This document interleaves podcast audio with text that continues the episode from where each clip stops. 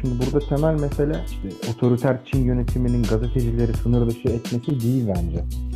Gazetecilerin karşılıklı olarak sınır dışı edilebileceği e, ve bunun çeşitli siyasi gerilimlerle bağlantılı olduğu meselesi var. Çünkü Çin o bahsi geçen 3 gazeteciyi sınır dışı ettikten sonra Amerika'da 5 Çinli medya kuruluşunun e, ülkedeki muhabir sayısına sınırlama getirdi. Yani belli başlısının atılacağı anlamına geliyor bu da. Bu da şöyle bir algı da var bu arada burada. Yani Çin'de yabancı basının kovulduğuna ilişkin bir algı var. Öyle bir şey de yok tersinde. Yani karşılıklı yaptırımlar zaten ekonomik alanda olur, askeri alanda olur ve bugüne kadar hep gördüğümüz şeyler medya, basın alanında da karşılıklı yaptırımlar diplomatik ilişkilerin ve gerilimlerdeki atılan o karşılıklı adımların önemli bir parçasıdır zaten. Bunun bir gerçeklik oluşu bir yana e, bunun böyle bir hani 1984 romanı tasviriyle e, Çin karşıtı bir e, argüman olarak kullanılması başka. Tabii bizim ülkede de çok henüz gündemde değil. Çünkü bizim medyada ağırlıklı olarak batı odaklı. Bunu sadece ideolojik olarak söylemiyorum. Yani haber kaynakları işte uluslararası ajanslar vesaire falan hep batı odaklı ilerleyen bir medya. Biraz bence dil bariyerinin etkisi olabilir orada ama genel olarak tabii şey de öyle. Asya ülkelerinin hepsinin yayın organlarının İngilizce edisyonları var yani. Ya da Evet, işte var. bulmak isteyen bulur. Tabii var ama Çin'de de medya konusunda şöyle bir değişiklik var abi. E, Şimdi bugüne kadar Batı medyasını mesela Avrupa için, İngiltere için BBC'dir ya hani savaş çıkar. En önemli araçlardan biri BBC'dir yani. Ve atıyorum Reuters. Yani Batı medyasının, batılı medya kuruluşlarının söz konusu işte hedef ülkedeki veya faaliyet yürüttükleri ülkedeki siyasi ajandasıyla kimilerinin doğrudan bir bağlantısı vardır. Aynı şey Çin için bugüne kadar çok geçerli değildi. Şu açıdan geçerli değildi. Çin gerçekten 90'lara kadar e, kapalı bir ülkeydi. Hatta 2000'lerin başına Evet, kadar. bir dönemde El Cezire mesela çok ciddi bir Aynen, aynen. yaptı. Aynen. El Cezire de aynı şekilde. İşte İngilizlerin BBC'si, öbür yanda El Cezire. E, Amerika'da zaten hani basın çok büyük bir yer kaplıyor. Politik ajandanın uygulanması sürecinde bir hazırlık evresi işletiyorlar. Dolayısıyla Çin'de durum böyle değildi. Yavaş yavaş değişiyor. Çinlilerin basın algısı da e, bu açıdan değiş değişiyor benim gözlemime göre. E, ben zamanında bir belgesel izlemiştim. Belgeselin konusu farklıydı. Orada e, Çinli basın mensuplarına neden Çin Komünist Partisi üyesiyim sorusunun sorulduğu ve cevapların alındığı bir e, belgeseldi. Orada Çinli e, basın medya yetkililerinden biri şunu söylüyordu. Ben buna katılıyorum mesela belli ölçüde. İşte bulutların üzerinde her şeyden kopuk bir gazetecilik tarif edilemez. Gazetecilik politik alanda da vardır. Yani gazetecilik meselesi, medya zaten tamamıyla politik bence.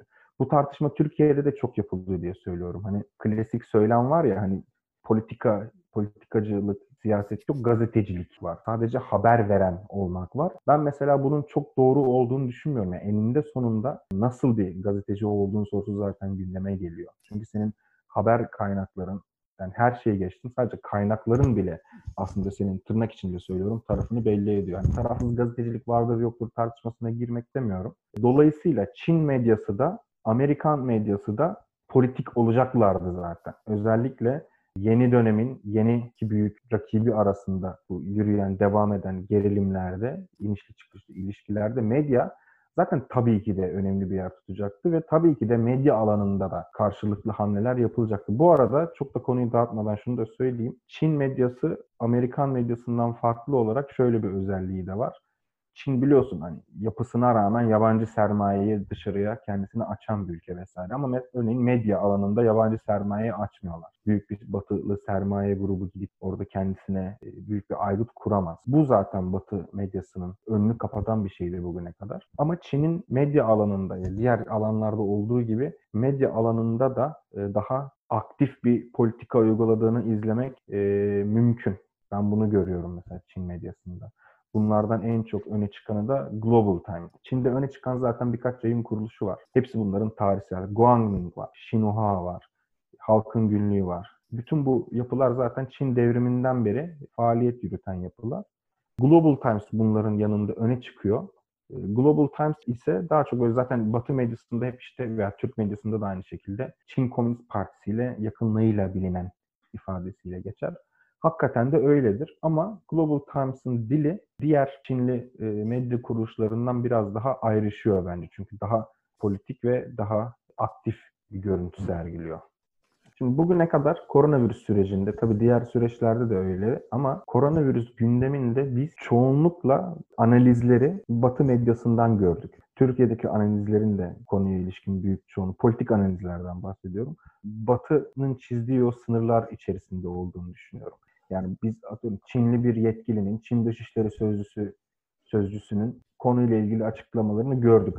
Ajanslar geçti çünkü atıyorum Çin Devlet Başkanı'nın konuyla ilgili açıklamalarını gördük. Ama Çinli analistlerin veya Çinli düşünürlerin veya Çinli basın mensuplarının ve medya kuruluşlarının konuyla ilgili analizlerini çok görmedik, göremiyoruz. Bence bir süre daha göremeyeceğiz. Hala gerekli önem verilmiyor çünkü. Ama orada çok ilginç şeyler de dönüyor. Global Times'la başladık. Oradan devam edeyim. Mesela Global Times'ın şef editörü Hu Xijin diye bir e, gazeteci. Global Times da bu arada Çin'de de tabii dünyada da öyle de öyle tanınıyor ama Çin'de de bayağı böyle hani devletçi, hükümet yanlısı bir yayın organı olarak görülüyor. Ve az önce söylediğim diğer köklü yayınlara göre bu yeni kurulan bir yayın. Yani 93 yılında kuruluyor Global Times. Diğerleri 1920'lerde, 30'larda, 40'lardan beri faaliyet yürütürken Global Times doğrudan Çin'in dünyaya daha çok böyle kendisini politik olarak da tanıttığı ve bir, bir anlamda da söyleyebiliriz propaganda yap, yapabildiği bir araç haline geldi.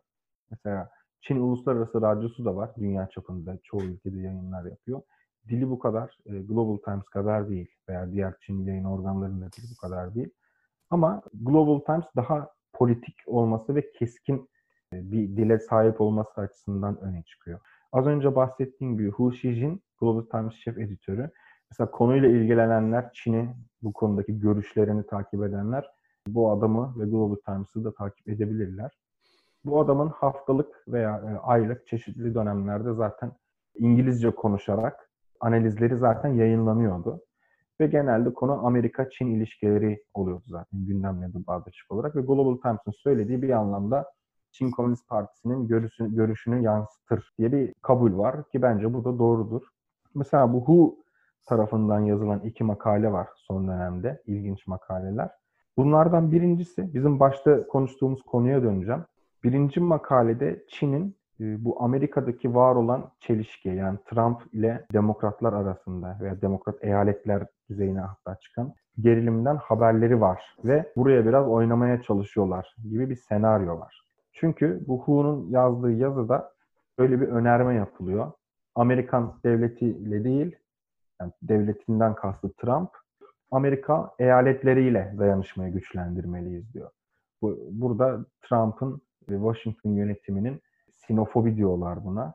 E, yabancı düşmanlığı olan değil. Bayağı sino, Çin, sinofobi düzeyinin yüksek olduğunu ve bu açıdan doğrudan yani koronavirüsle mücadele için, insanlığın virüsle mücadelesi için doğrudan bir şey, eyaletlerle kurulacak ilişkiyi savunuyorlar. Birinci makale buydu. İkinci makale benim ilginç bulduğum yine aynı kişi tarafından, Hu Xijin tarafından yazılan. Bu makalede de şöyle ifadeler var yani hani bırakalım Washington bize ne yapıyorsa bir görelim tadında. Bayağı böyle ifadeler var. Amerika'nın bu konudaki ısrarına rağmen işte Çin tavrını sürdürecek, sabırlı tavrını sürdürecek vesaire. Daha da önemlisi bu söyleyeceğim şey aynı zamanda Çin üst düzey yetkilileri arasında da son yıllarda tekrar edilmeye başlayan bir şey sürekli biz Sovyetler Birliği değiliz demeye başladılar Çinli analistler. Bu sadece Hu Xijin de değil. Yani kimi zaman devlet ve parti yetkilileri de söylüyor. Başka Çinli analistler de bunu söylüyor. Burada temel tezleri şu. Az önce yine bir süre önce bahsettiğimiz gibi Amerika'nın Sovyetler Birliği'ne olan yaklaşımının Çin'de işe yaramayacağı görüşünü açıkça dile getirmeye başladılar. Aslında şöyle bir şey söylüyor anladığım kadarıyla. Çin Sovyetler Birliği ABD'nin bir numaralı düşmanıydı. Evet. Ve işte Soğuk Savaş döneminde malum sürekli bir diplomatik gerilim hali ve işte evet. bir düşmanlık. Bir numaralı düşmanımız dünyadaki demokrasinin, ABD'nin bir numaralı düşmanı ve ona karşı mücadele edeceğiz diye. Ama aslında Çin'in böyle bir konumu yok yani ABD karşısında ya da dünyada da böyle bir konum yok. Tamam işte ekonomik olarak evet, evet. belki en güçlü e, odak vesaire ama Sovyetler Birliği gibi böyle bir hard power'ı her an hazır tutan, diyorum bir yanda nükleer faaliyetler yürüten, bir yanda işte silah yatırımları yapan, savaşa her an hazır bir konum yok gibi geliyor sanki bana. Hı hı. Öyle hatta Çin aksine daha böyle soft power meselesi bilinir ya Çin için.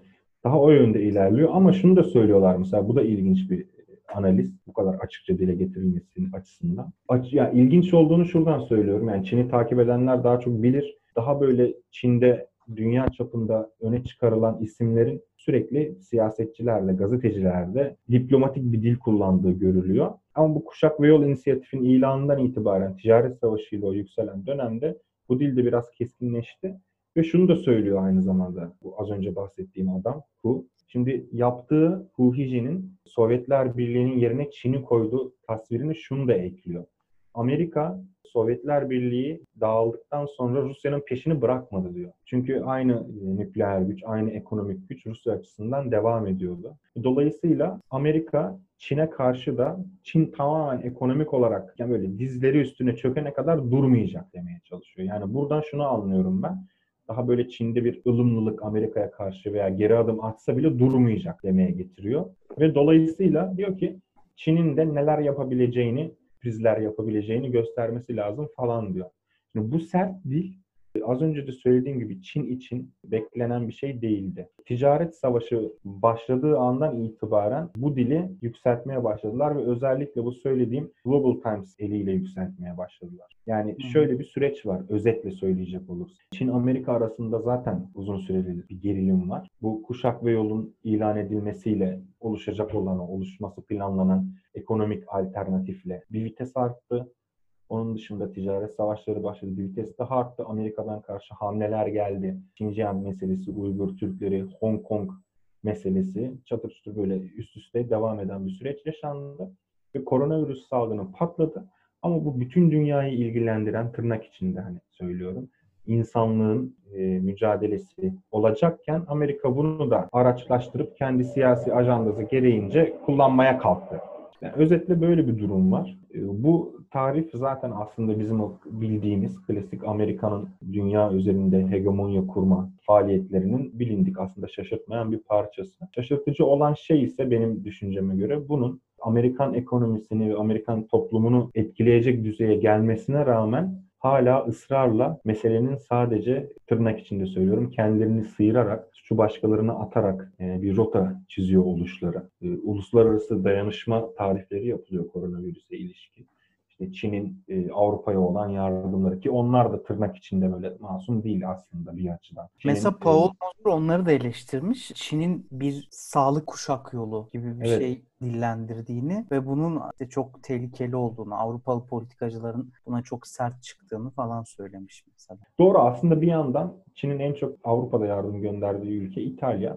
İtalya aynı zamanda Kuşak ve Yol projesinde Çin'in en yakın olduğu ve zaman hatta diğer AB ülkeleri tarafından da İtalya'nın eleştirilmesine neden olan bir ülkeydi. Öte yandan Amerika basını ve Amerika analistleri arasında ve Amerika çevresinde Çin'in bu salgın sonucunda ekonomik bir çöküş yaşayacağı tezleri, kiminin tabii ekonomik temel, bilimsel temelleri de var kesinlikle.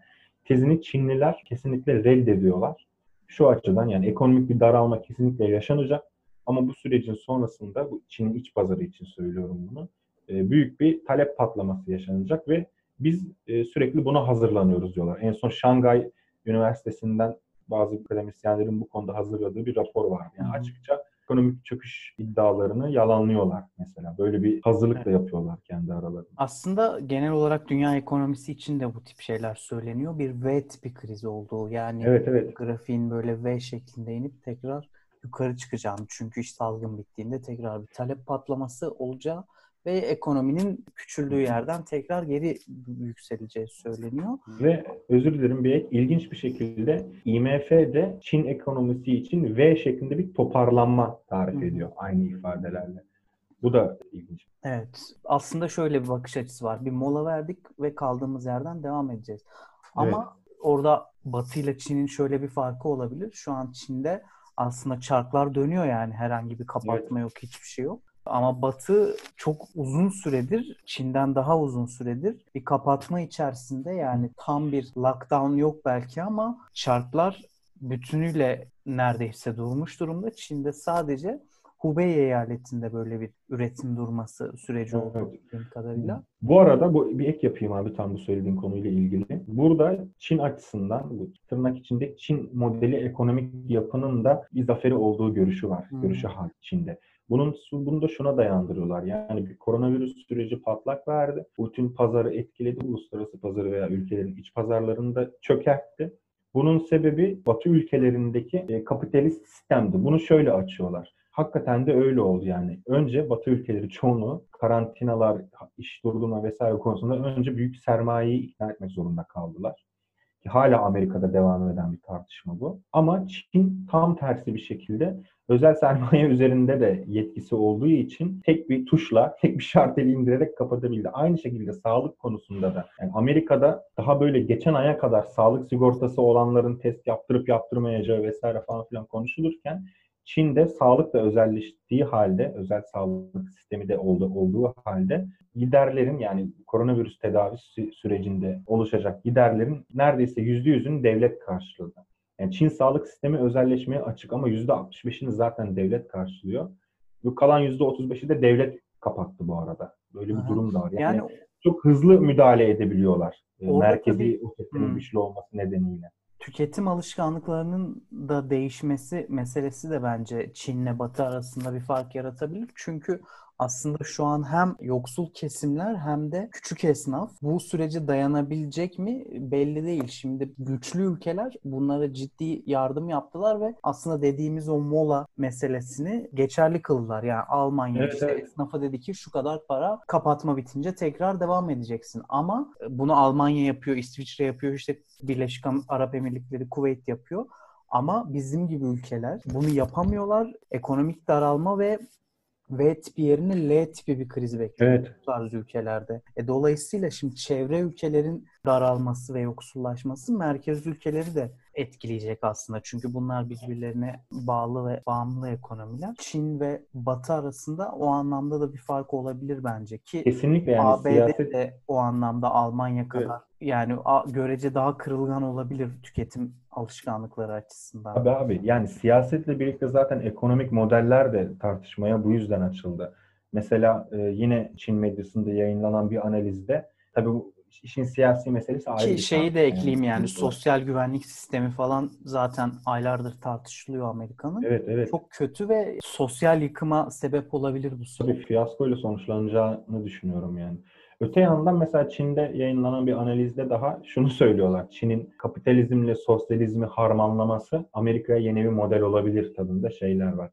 Toparlarken ben hani şunu söyleyeyim abi yani Çin'in doğru yanlış etik şudur budur tartışmalarına girmeden söylüyorum. Çin'in bugüne kadar eleştirdiği ne varsa Batı tarafından eleştirildiği e, nesi varsa koronavirüs sürecinde çok büyük yardımları dokundu bunun Çin'e. İşte e, otoriter yönetim, şehirleri, yani milyonluk şehirleri kapatıp açabildiler böylelikle. Yapay zeka, insanların takip edilmesi, gözetleme toplumu 1984 falan diyor. Hatta Real Clear Politics diye bir şey var, kuruluş. Şöyle bir analiz yayınlamıştı. Çin hükümeti 1984'ten fırlamış gibi analiz yayınlamıştı. Ondan kastı şu işte şehirleri kapatması, büyük veri, o big data olayını kullanması, yapay zekayı kullanması. Bu analizler daha işte Şubat, Mart başı vesaire falan gibi yapılan analizler. Ama bu eleştiriler sayesinde Çin salgının büyük bir fiyaskoya dönüşmesini engelledi. Dediğim gibi buradaki etik tartışmalar bir yana e, ama hem e, ekonomi üzerindeki büyük hakimiyet alanı hem de teknolojinin bu şekilde efektif bir şekilde kullanılması kesinlikle salgının yayılması konusunda e, büyük etkiye sahip oldu diye Evet. düşünüyorum ben. Bu süreç tabii ne kadar devam eder orası bilinmez. Ama benim öngörüm Amerika-Çin ilişkileri açısından Amerika'nın henüz belki ileride başka değişir mi, yanlışlanır mı bu görüşüm bilmiyorum ama henüz bu meseleden ders çıkarmayacağı ve hala bu işte old school Amerika politikasını devam ettirerek buradan böyle hem uluslararası alanda hem ülke içinde siyasi çıkarlar peşinde koşacağı ve e, daha büyük bir fiyaskoya sürükleneceği yönünde. Ben Amerika açısından meseleyi e, daha karamsar bir tablo olarak düşünüyorum. Burada yayınımıza son verelim o zaman. Dinleyen varsa buraya kadar teşekkür ederiz. Teşekkür ederiz. Herkese sağlıklı günler. Diğer yayınlarımızda buluşmak üzere. Çok teşekkürler dinleyenlere. Görüşmek üzere.